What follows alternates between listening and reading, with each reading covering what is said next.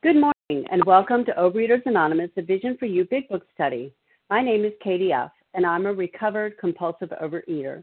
Today is Monday, July fifth, twenty, I'm sorry, July second, twenty eighteen, and we are reading from the Big Book.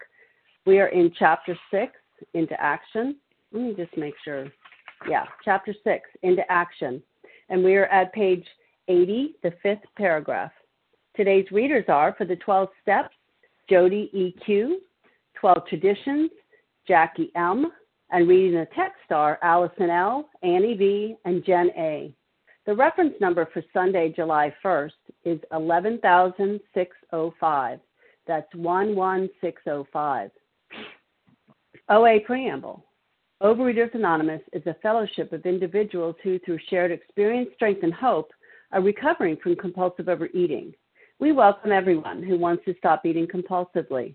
There are no dues or fees for members. We are self-supporting through our own contributions, neither soliciting nor accepting outside donations.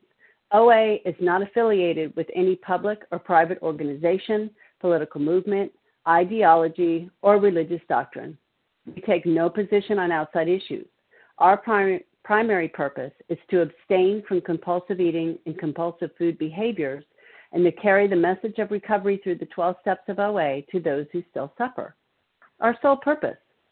O A's fifth tradition states each group has but one primary purpose, to carry its message to the compulsive overeater who still suffers. At A Vision for You Big Book Study, our message is that people who suffer from compulsive overeating can recover through abstinence and the practice of the twelve steps and twelve traditions of Overeaters Anonymous. I will now ask Jody E Q to read the twelve steps. Thank you, Katie, and good morning, everyone. This is Jody E Q, gratefully recovering in California. The twelve steps of Overeaters Anonymous. One, we admitted we were powerless over food and that our lives had become unmanageable.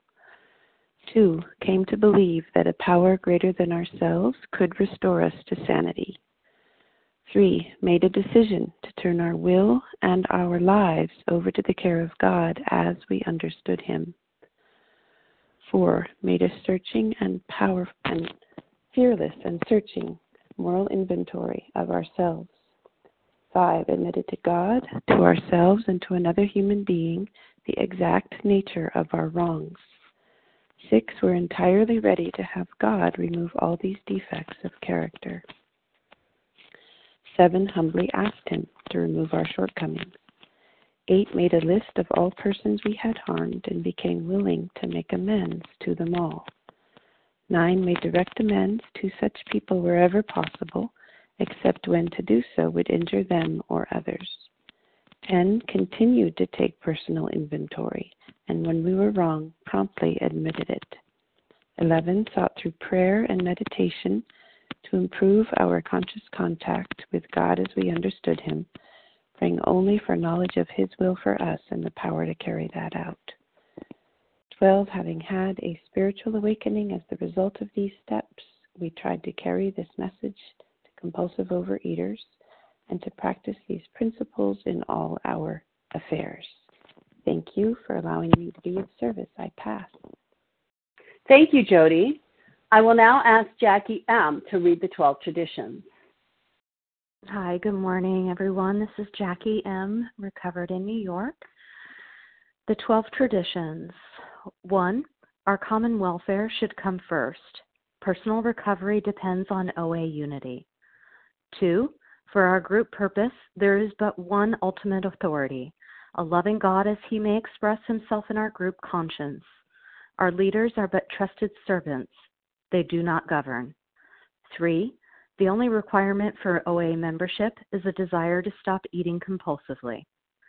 Four, each group should be autonomous except in matters affecting other groups or O A as a whole. Five, each group has but one primary purpose, to carry its message to the compulsive overeater who still suffers. Six, an O A group ought never endorse, finance, or lend the O A name to any related facility or outside enterprise, lest problems of money, property, and prestige divert us from our primary purpose. Seven, every O A group ought to be fully self-supporting, declining outside contributions. Eight, Overeaters Anonymous should remain forever non-professional, but our service centers may employ special workers. Nine, O A as such ought never be organized, but we may create service boards or commi- committees directly responsible to those they serve. Ten, Overeaters Anonymous has no opinion on outside issues, hence the O A name ought never be drawn into public controversy. Eleven, our public relations policy is based on attraction rather than promotion. We need always maintain personal anonymity at the level of press, radio, films, television, and other public media of communication. twelve. Anonymity is the spiritual foundation of all these traditions, ever reminding us to place principles before personalities. Thank you for letting me do service. Have a great day, everyone. I pass. Thank you, Jackie. How our meeting works. Our meeting focuses on the directions for recovery described in the Big Book of Alcoholics Anonymous. We read a paragraph or two from the literature, then stop and share on what was read. Anyone can share, but we ask that you keep your sharing to the topic and literature we are discussing, and that you keep your share to approximately three minutes. Singleness of purpose reminds us to identify as compulsive overeaters only. Our abstinence re- requirement for moderators is one year, and for readers is six months. There is no abstinence requirement for sharing on topics. This meeting does request that your sharing be directly linked to what was read. We are sharing what the directions in the Big Book mean to us. To share, press star one to unmute. Once you are done sharing, let us know by saying pass, then press star one to mute your phone. In order to have a quiet meeting, everyone's phone except the speaker should be muted. Today, we resume our study of the Big Book on page eighty, the fifth paragraph, and we'll be reading through four paragraphs. I will now ask Allison L. to read to begin reading. Thank you, Katie. I will do so. This is Allison L., recovered in Ohio. The chances are that we have domestic troubles. Perhaps we are mixed up with women in a fashion we wouldn't care to have advertised. We doubt if, in this respect, alcoholics are fundamentally much worse than other people, but drinking does complicate sex relations in the home. After a few years with an alcoholic, a wife gets worn out, resentful, and uncommunicative. How could she be anything else? The husband begins to feel lonely, sorry for himself. He commences, excuse me, he commences to look around in the nightclubs or their equivalent for something besides liquor. Perhaps he is having a secret and exciting affair with the girl who understands. In fairness, we must say that she may understand, but what are we going to do about a thing like that? A man so involved often feels very remorseful at times, especially if he is married to a loyal and courageous girl who has literally gone through hell for him. Whatever the situation, we usually have to do something about it. If we are sure our wife does not know, should we tell her? Not always, we think. If she knows in a general way that we have been wild, should we tell her in detail? Undoubtedly, we should admit our fault. She may insist on knowing all the particulars. She will want to know who the woman is and where she is. We feel we ought to say to her that we have no right to involve another person. We are sorry for what we have done, and God willing, it shall not be repeated. More than that, we cannot do. We have no right to go further. Though there may be justifiable exceptions, and though we wish to lay down no rule of any sort, we have often found this the best course to take. Our design for living is not a one-way street. It is as good for the wife as for the husband. If we can forget, so can she. It is better, however, that one does not needlessly name a person upon whom she can vent jealousy. Perhaps there are some cases where the utmost frankness is demanded. No outsider can appraise such an intimate situation. It may be that both will decide that the good way, that the way of good sense and loving kindness is to let bygones be bygones. Each might pray about it, having the other one's happiness uppermost in mind. Keep it always in sight that we are dealing with that most terrible human emotion, jealousy. Good generalship may decide that the problem be attacked on the flank rather than risk a face-to-face combat. Starting my timer. All right. What a way to kick off Monday morning. Again, this is Allison L., recovered compulsive overeater in Ohio. Thanks everyone on the line and to Team Monday for July. All right, so um, I needed a guide to take me through these paragraphs for sure. We're talking about making amends here and um, this language and what they're specifically talking about. These situations are, are very specific to, you know, alcoholic men back in the thirties. So um, I needed to get past the language and what they're talking about here and see how does this apply for me and my life and my recovery. And um, I, how can I relate? Um, I definitely had domestic troubles. I am married, and there were domestic troubles. And while I, I didn't necessarily have um, an affair, um, you know, for me, a specific situation I could relate to was that I had a, an ex-boyfriend that would text me from time to time and tell me he missed me and remind me how wonderful he thought I was. And I liked that. Um, and, and it made me feel like maybe my husband didn't understand when I was in my disease. You know, I could I could run with that. And sometimes I would let my husband know that I had gotten these texts. And it was all coming from selfish, a selfish place, and it was hurting him. And so then when I had to make amends, um, I had to handle that appropriately. I had to um, have my sponsor and other recovered fellows help me to figure out how to handle that. Um, I couldn't just do it on my own. I couldn't use that anymore as a way to make myself feel better and to make my husband feel bad. And I also couldn't um, name people, name this person to my husband and, and let my husband be focused on, on that. Um, it needed to be, um, our marriage needed to be focused on us. Um, and Uh, that was one particular situation. Another was, you know, looking at Facebook and seeing how other husbands treated their wives, and in my mind thinking that um, my my life would be better if my husband behaved that way. And that was, you know, me and my disease, and that was a lie as well. And so, but when I'm making amends to my husband, I didn't, you know, tell him those things. My amends is that I don't do those things anymore. I focus on the gratitude and what a good man he is, and I don't name other husbands and say the things they do and, and compare him um, and let him have jealousy or to feel um, like I think he's not as good as these other people. Um, and our design for living is not a one-way street. So this is for both of us um, to build our relationship and make it better together. And on page eighty-two, um, a, a prayer invitation for every day that I take into praying for my marriage is that I pray about Um, how I can make amends to my husband continually while keeping his happiness uppermost in my mind. That is a great prayer that I carry into my daily life. Um, and I have seen great progress in my marriage um, through this amends and these specific instructions. And with that, I'll pass. Thank you, Allison. And so if you just joined us, we're on page, we read through uh, the bottom of page eighty, the chances are, and read through four paragraphs ending on page eighty-two, at risk to face risk a face-to-face combat. Who would like to share on these four paragraphs? Charles H. Charles H.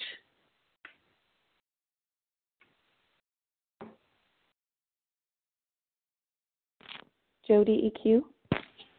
Lauren N. Lauren N. D. I'm sorry, I didn't hear you. Leah D. Leah D. You can take a couple more. And what you said, page eighty, paragraph five. One, two. The chances are at the very bottom okay. of the page. Thank you. Uh huh. Anybody else?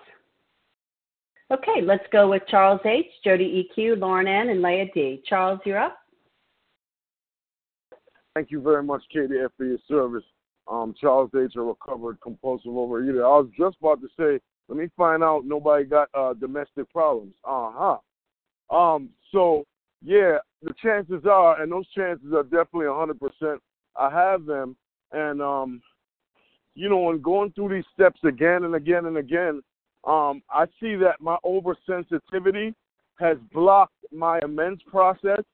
And you know, I, I came up with ten commandments in my own life um, that has helped me with the amends process, the living amends process. You know, my wife, um, you know, she's a she's a very strong-willed person, and along with me being a strong-willed person, I, you know, I had to change because I can't expect nobody else to change. So um, these amends um, was like the, the lack of it not working in my life. See, I like to be transparent because I don't want nothing holding me back from freedom. Um, so I changed and I became less sensitive to things going on around me, and things going on around me in the house got better. Like I gave up certain things so that I could work on other things, right? Like subtraction really made addition to my life and the people that's connected to me. You know, um, the things that used to push my button, that button got a got a, a, a bigger relay now. It don't push my buttons like it like it used to. Um, these living amends is so great. I don't go to the nightclub unless I'm booked. You know what I mean? I used to go to the nightclub when she got me tight. And yes, I cheated. Yes, I had affairs. Why I say this? Not to get your sympathy, to be free. You know, and now, you know, I can get calls from anybody in program. My wife knows I'm not there to do that. Yes, when I go to conventions, I get opportunities. I'm like, boo, look at my ring. I'm booed up. So my living amends, um, I am so grateful to, to be expanding and improving on my spiritual life. And it, it, it all starts with the family. And with that, I pass. Thank you, Charles. Okay, Jody E Q, you're up, followed by Lauren N. Thank you, Katie. This is Jody E Q, recovering in California. Oh, this is a painful part of the Big Book for me because uh, I, too, was unfaithful to my husband.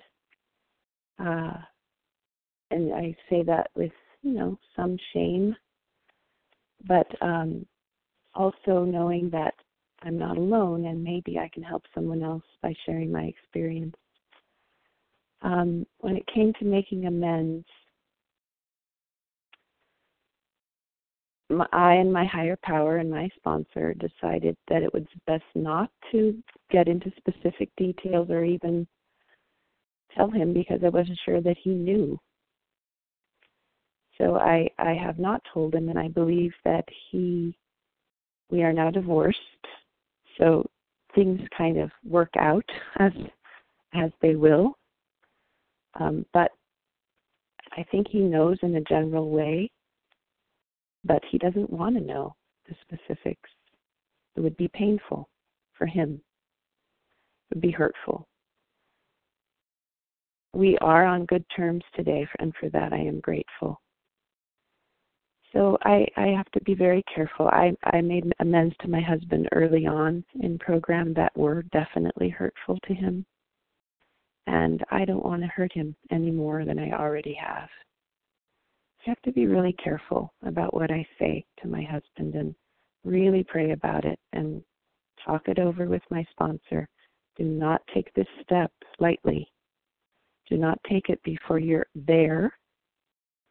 Uh, do not make the mistake I made in making an amends to my husband early on that was absolutely harmful. So um, I'm just sharing my experience in hopes that I'll help someone else. And with that, I pass. Thank you, Jody. Okay, Lauren N., you're up.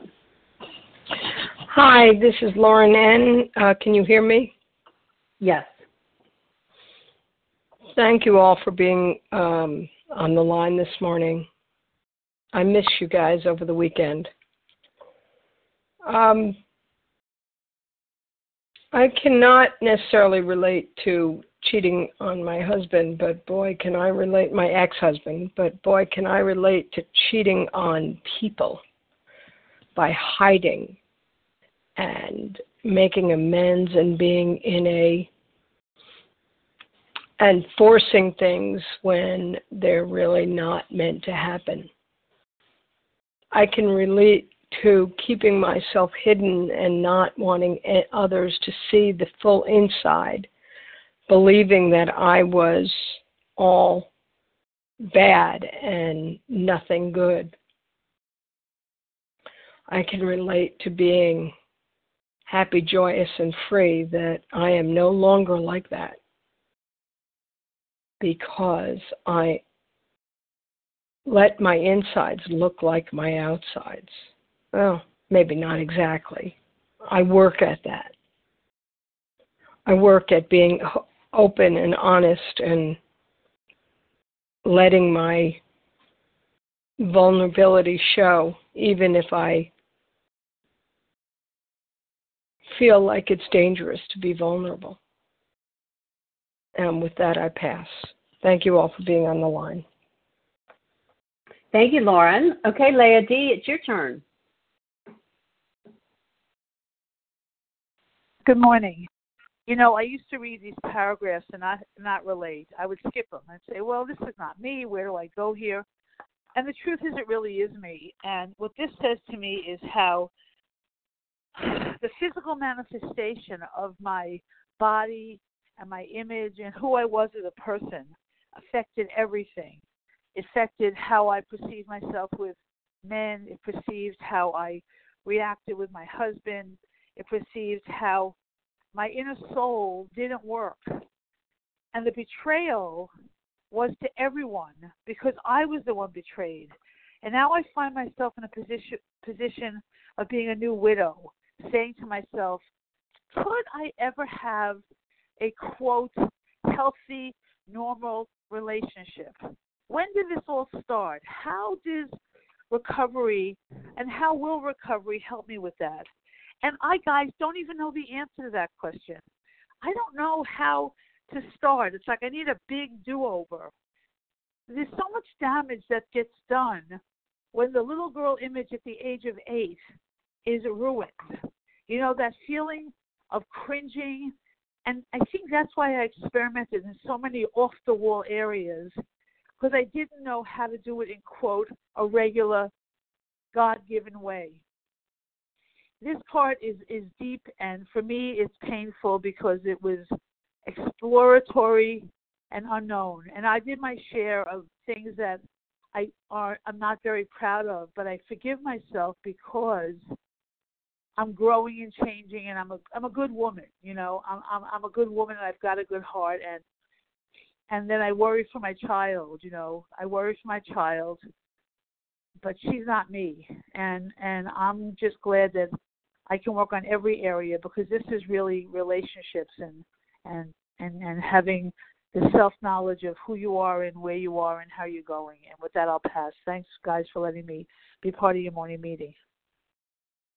Thank you, Leah. Okay, um, if you've just joined us, we are on page, we started at the bottom of page eighty, the chances are, and read through four paragraphs, ending on page eighty-two, then risk a face-to-face combat. Who would like to share on these four paragraphs? Leah. Lady G. from Boston. W. Barbara G. Larry K. Okay, wait.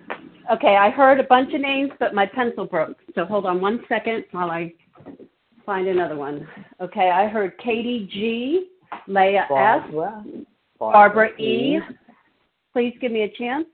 Um, okay, Katie G, sorry, Leah S, Barbara E, um, and Larry K. Did I miss anyone?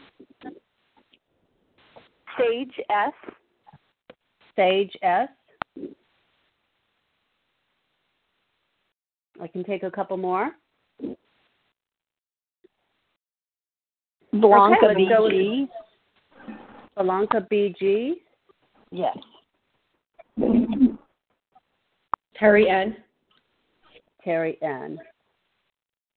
Okay, that's good. Let's go. Stop there.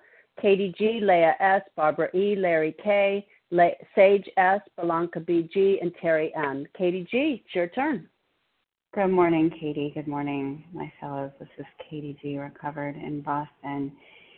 Yeah, um, so I was listening to this recovered gentleman speak the other day, and he has been married for double-digit years. And he said, I don't work on my marriage. I don't, I'm not an expert in my marriage. I work on my relationship with God. And I loved that, because My my primary relationship today has to be my connection with God. I need to be unblocked from God. And if I'm unblocked from God, then God will give me the way to be kind, accepting, patient and loving and not treat my husband like I treated the food, which is that I shoved the food in, I threw it up, I um, threw it around, I um, I used it, I held it hostage. And I do have history, not in this relationship, but in the past, of causing tremendous, tremendous damage um, with other people in terms of cheating and whatnot. And And today, my biggest work is um, being a loving and kind woman in my marriage with my husband, and then being a woman of honor, dignity, and grace when I relate to other men, and to look at what my motives are, and to look at how I use my sex powers, and to look at how I am treating gentlemen. Am I treating them? Am I using them? Am I trying to feel a little vicarious pleasure from flirting?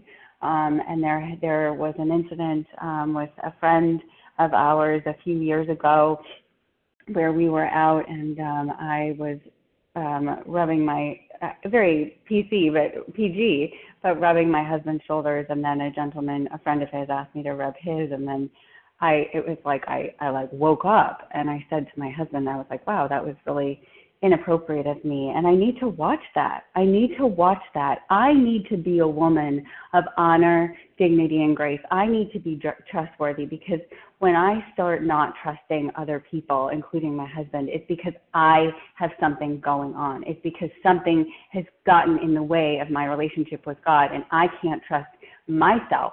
And then I'm looking for other people that I can't trust because I am no longer being a trustworthy woman. Um, so this is something that I need to continue to work on, um, but the way I work on it is through my relationship with God. It's uncovering, discovering, and discarding what is blocking me, my selfishness, how I'm trying to use other people each and every day. Each and every day, God, how can I be of service? Thy will be done. I ask for the right ideals, guidance in each questionable situation, sanity, and the strength to do the right thing. And um, I'm going to keep showing up as a human who needs this program this day, now more than ever. And with that, I pass. Thank you, Katie. Okay, Leah S., it's your turn, followed by Barbara E. Thank you. I'm so grateful to be on this line again today.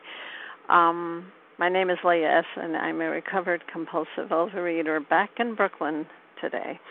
Um, We are into the amends uh, process. The amends process is a very delicate process. It's a very vulnerable process for me. Um, I didn't know how to have relationships. Um, when they're talking about there might be domestic troubles, who, big time, big time. So, um, but it was very subtle. It was very, and that's what I want to share about, that it was very subtle with all these um, uh, seizing anger or or, or uh, disappointments and, and, and the way we spoke to each other.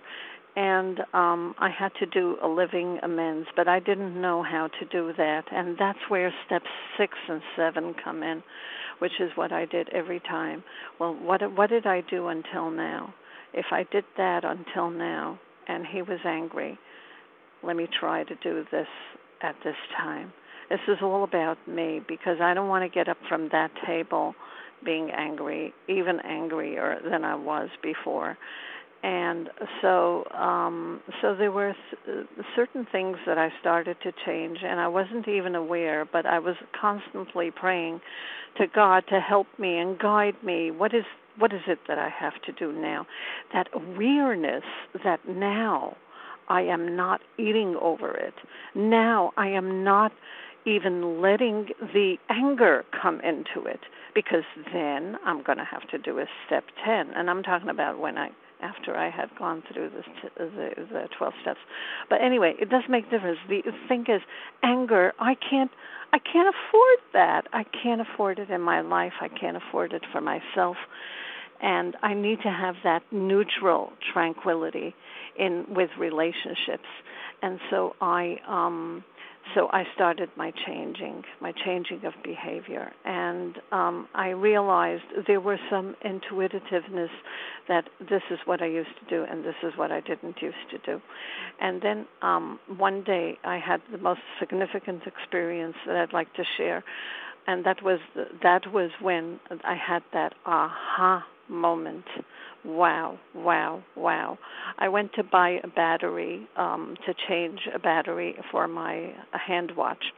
And somehow my husband had been in the neighborhood, and he called me.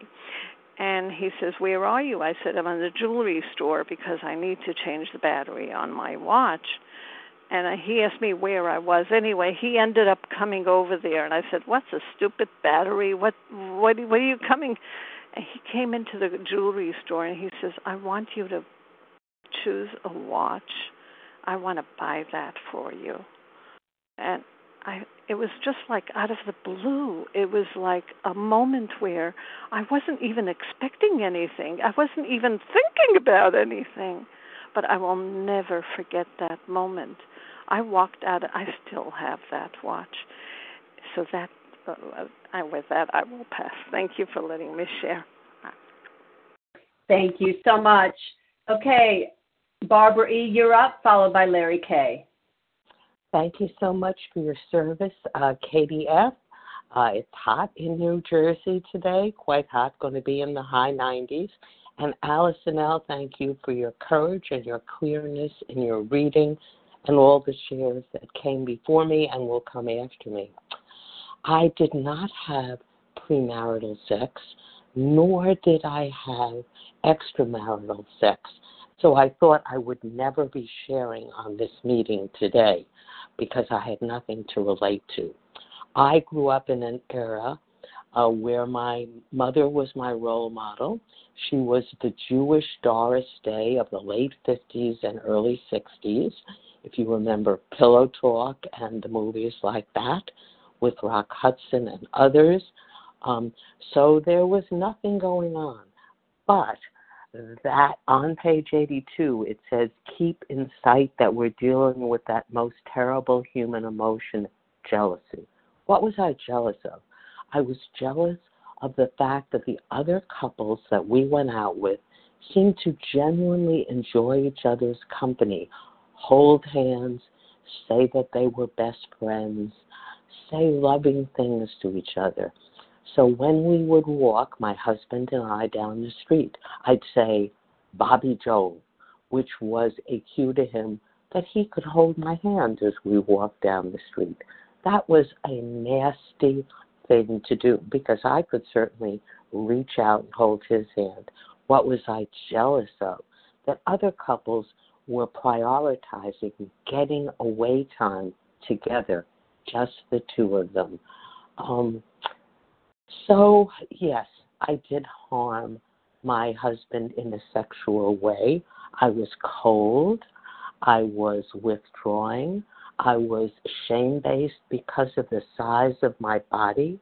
I didn't want him to see me. I didn't want to see him to see all the things. So when we were together intimately, I insisted the lights be down, and I rarely, if ever, initiated anything.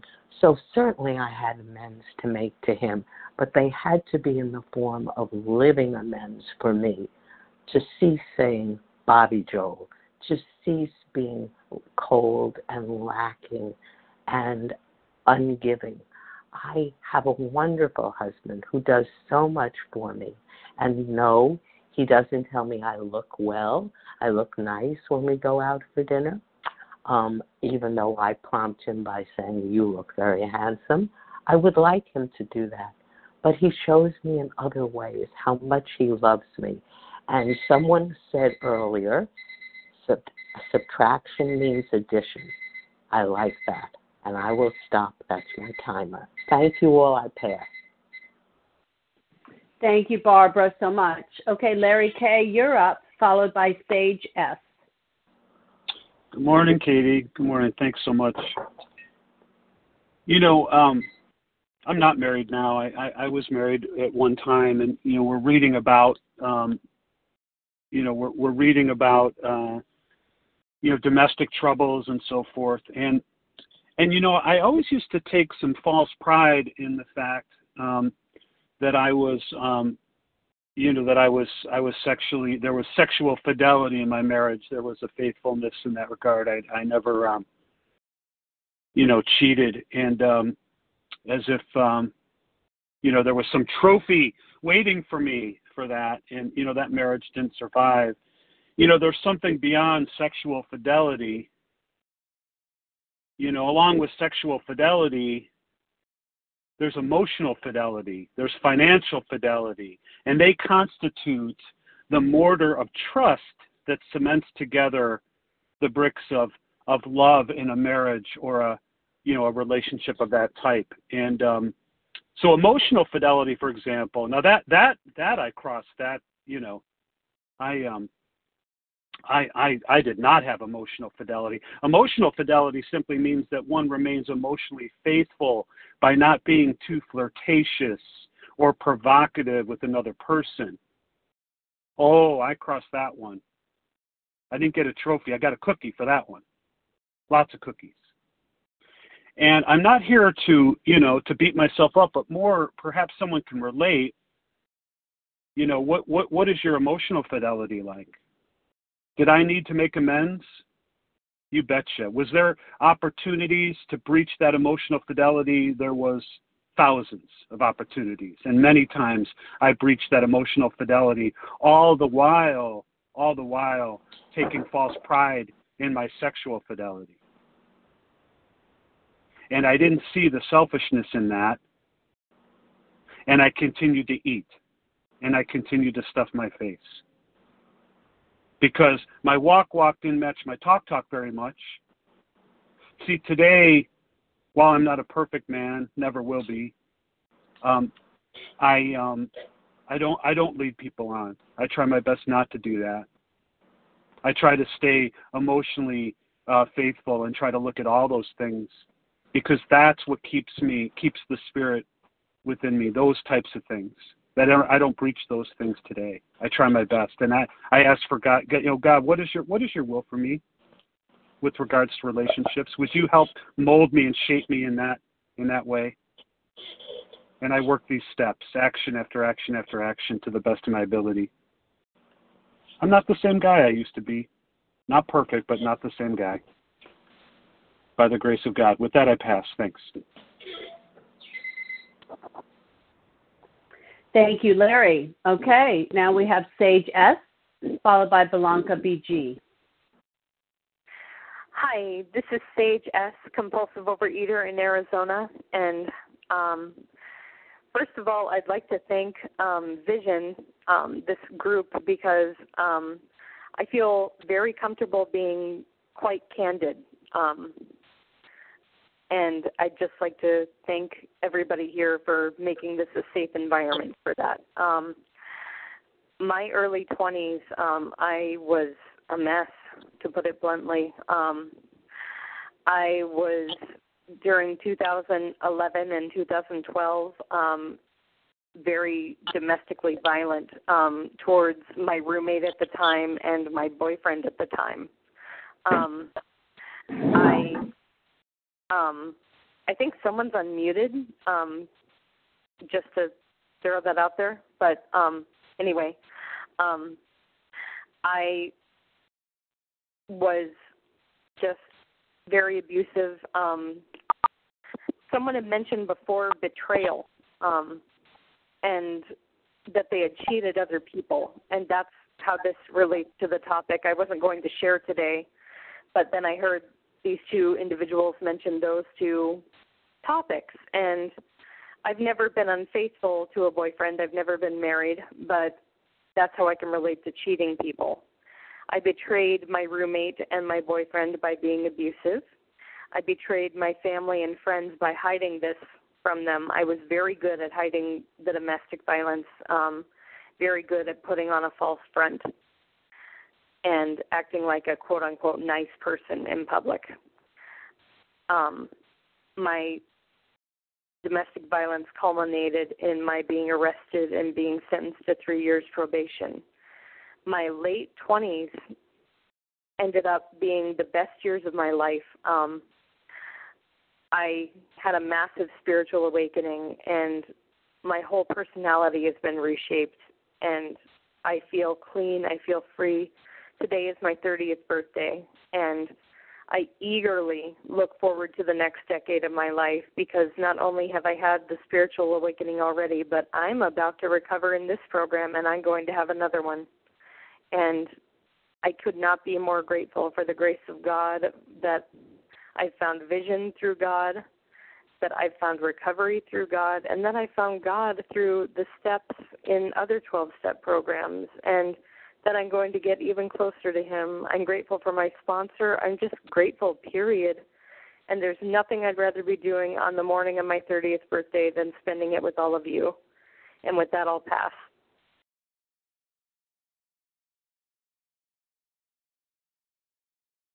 Thank you, and happy birthday.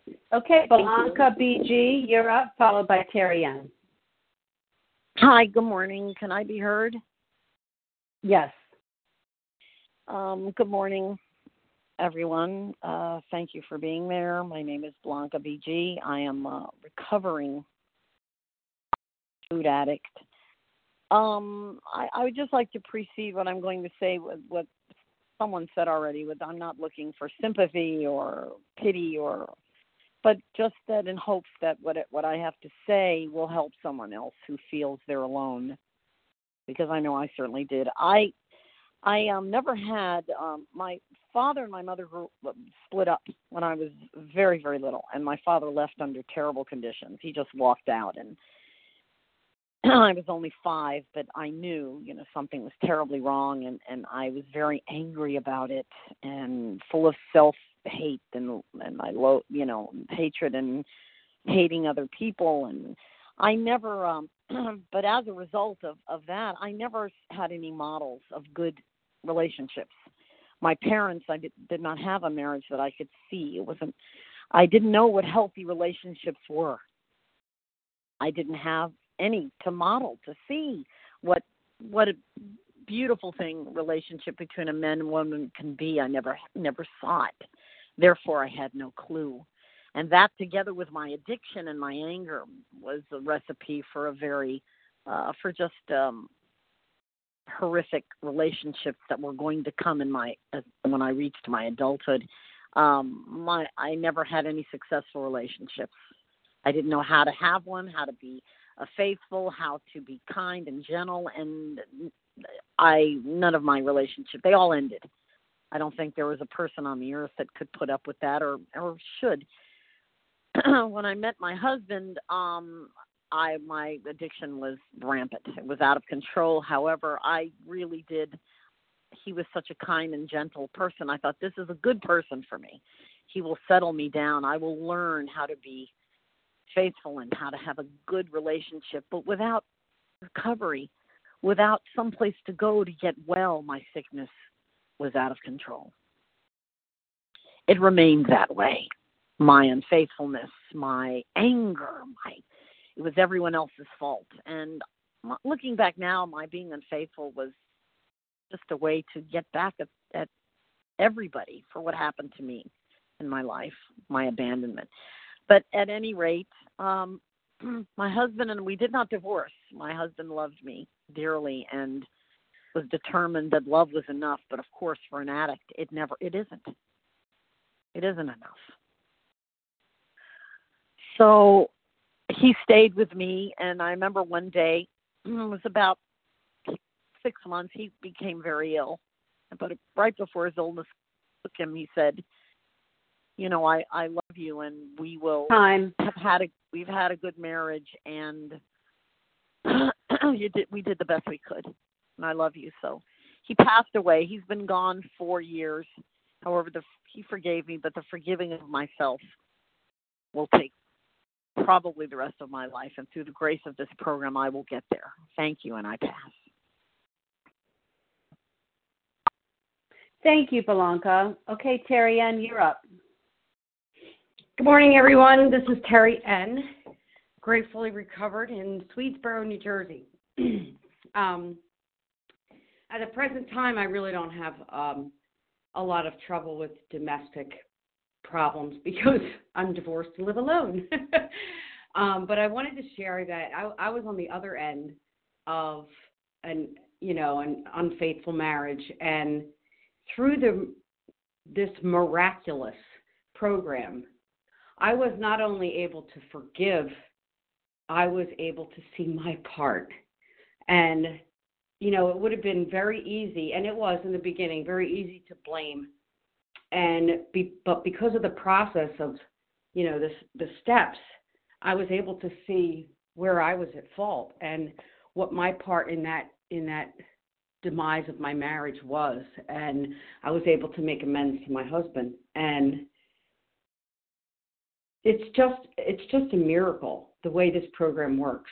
And, you know, I wanted to share because because today we're friends, and I'm able to have a relationship with him, which makes, you know, life much easier. My son got married last Saturday. It was a beautiful wedding.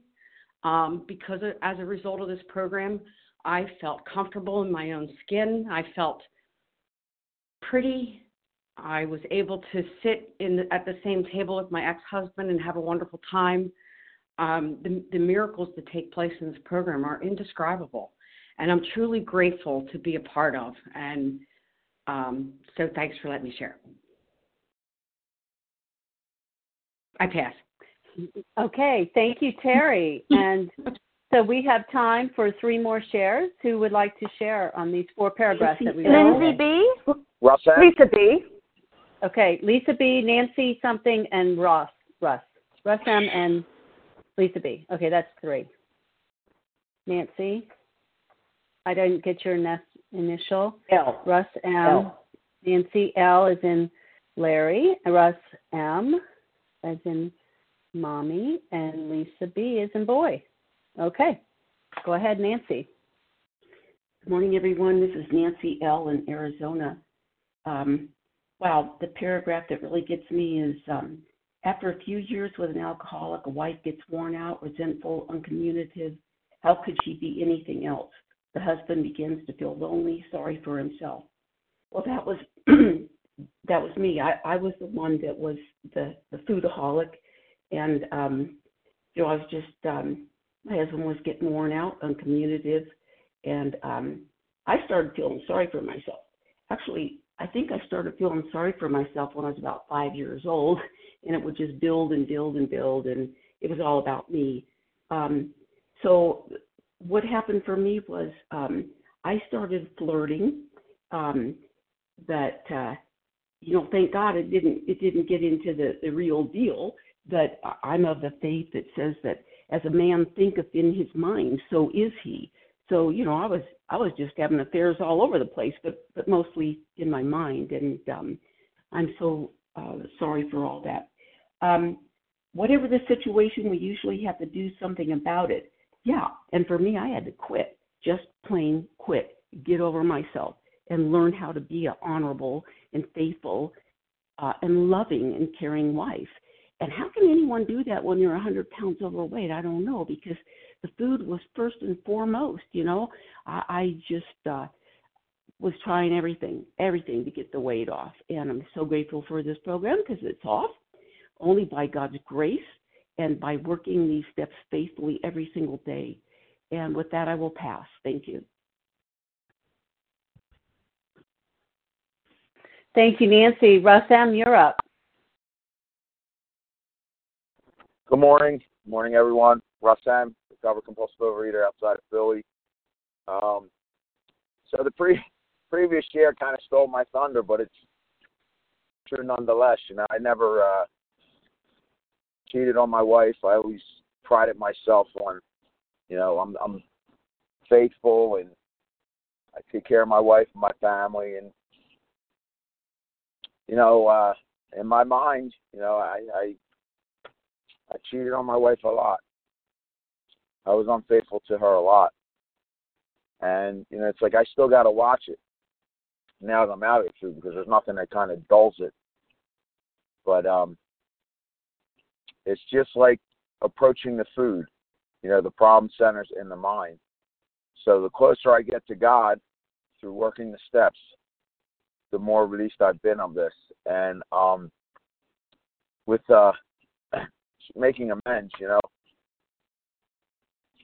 I'm not looking for an out. I'm not looking not to, to, to take responsibility for my actions. you know, my sponsor and I, we wor- we worked on, you know, an amends of how to how to make amends every day to my wife, you know. And if I would come out and say these things, and it would, you know, start the hornet's nest and really do a lot of harm to her. Um, so I have to approach it that way. It's I'm not trying to shrink from my responsibility. It's just, you know, I don't want to hurt her any more than I've already hurt her. And um, so I got to watch it. You know, we have to we have to watch it. You know, I'm not uh, just in general. You know, being in program, there's a, there's a vulnerability, and you know, I take that out to the world and. You know, your your mind makes things happen that makes things seem real that aren't real. So, you know, as long as I'm working the steps, I'm getting closer to God, I'll be, you know, cleared of these things. So, thanks, thanks for letting me share. Have a great day, everyone. Thank you, Russ. And okay, Lisa B., you're up. Good morning. My name is Lisa B. I'm a recovered compulsive overeater in Greenville, South Carolina. Thank you for your service, and thank you for everyone that's on this line. Um, I wasn't going to share, but I have had such an amazing experience getting recovered um, and how it's impacted my marriage. And, you know, my problem was being an untreated compulsive overeater, and the way it showed up for me was just that horrible rid, restless, irritable discontent. I could not be happy or content. Um I just had such an angst about everything, and I would focus on the things outside of me, like my husband, and I thought if he were just different, I could be happy. And I was convinced that he was the problem.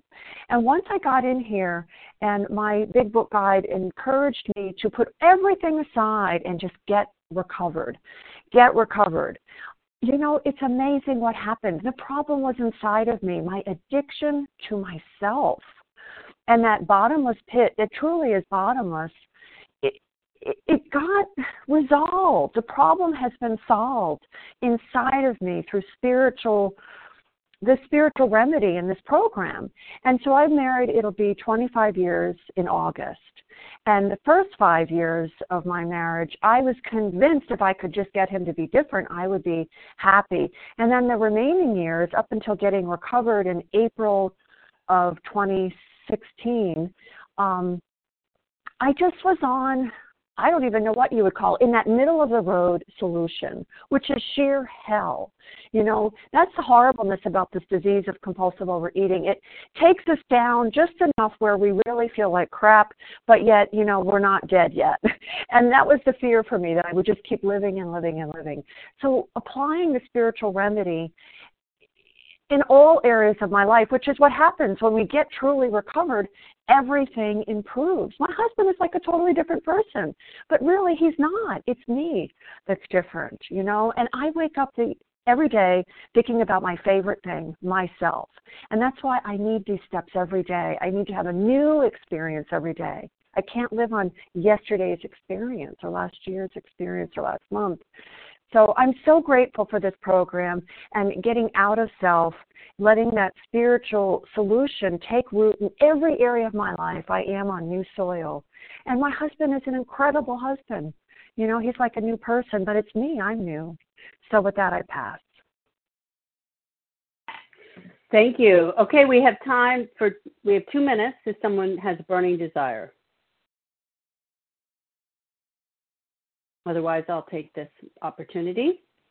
Okay, going once. Okay, this is Katie F., a recovered compulsive overeater. We have one, no, two minutes, whatever. Um, and, you know, early on in, in this program, which before I knew how to work the steps, um, I read this section and thought, I just need to tell my dad exactly how I feel about the fact that he left me, and you know, when he left my mother, then that meant he left me, and how much he hurt me, and how he made excuses. And I just went on and on. Um, and I really have no idea what made me think that that was the right thing to do. Um, so that's why I like, as I've read through, you know, in recovery and have worked these steps, that I, I take it, um, the instruction that we ask our guide, we ask our sponsor, and we, We go through, you know, exactly what we're going to say. We don't just fly off the handle and um, give someone our um, two cents worth on how they have lived their life. That is that is absolutely not how to work this program. And I'm so grateful that, you know, I had an opportunity to have a different relationship with my father before he passed away. Um, still not perfect by any stretch of the imagination, but it was something. And with that, I'll pass. Um, thank you to everyone who shared this morning. Please join us for a second unrecorded hour of study immediately following closing. The share I D for today, Monday, July second, is eleven thousand six hundred six. So I just want to thank everybody who helped this morning, Jody E Q, Jackie M, Allison L, Annie V, and Jen A. And um, we will now close with the reading from the Big Book on page one eighty, followed by the Serenity Prayer. Will Annie V please read A Vision for You? Our book is meant to be suggestive only. Hi, can I be heard? Yes. Thanks. Our book is meant to be suggestive only. We realize we know only a little. God will constantly disclose more to you and to us. Ask him in your morning meditation what you can do each day for the man who is still sick. The answers will come if your own house is in order, but obviously you cannot transmit something you haven't got. See to it that your relationship with him is right, and great events will come to pass for you and countless others. This is the great fact for us. Abandon yourself to God as you understand God. Admit your faults to him and to your fellows. Clear away the wreckage of your past. Give freely of what you find and join us. We shall be with you in the fellowship of the Spirit, and you will surely meet some of us as you trudge the road of happy destiny. May God bless you and keep you until then.